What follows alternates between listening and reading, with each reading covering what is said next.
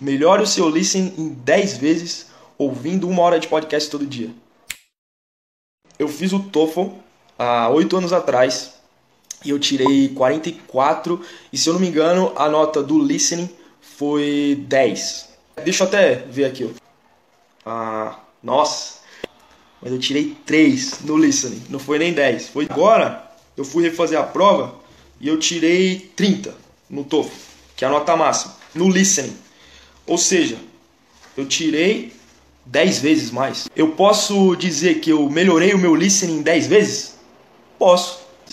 Então eu melhorei dez vezes o meu listening ouvindo podcast. E vou criar meu curso de inglês. E aí eu vou dizer assim: eu sei o segredo para você melhorar o listening dez vezes.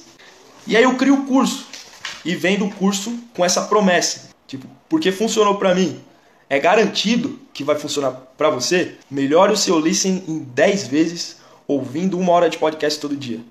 Então, qual que é o grande lance? O que funciona para mim não é garantia de que vai funcionar para as outras pessoas. Não tem como você generalizar o processo de aprendizagem. Porque as pessoas aprendem de forma diferente. As pessoas têm interesses diferentes.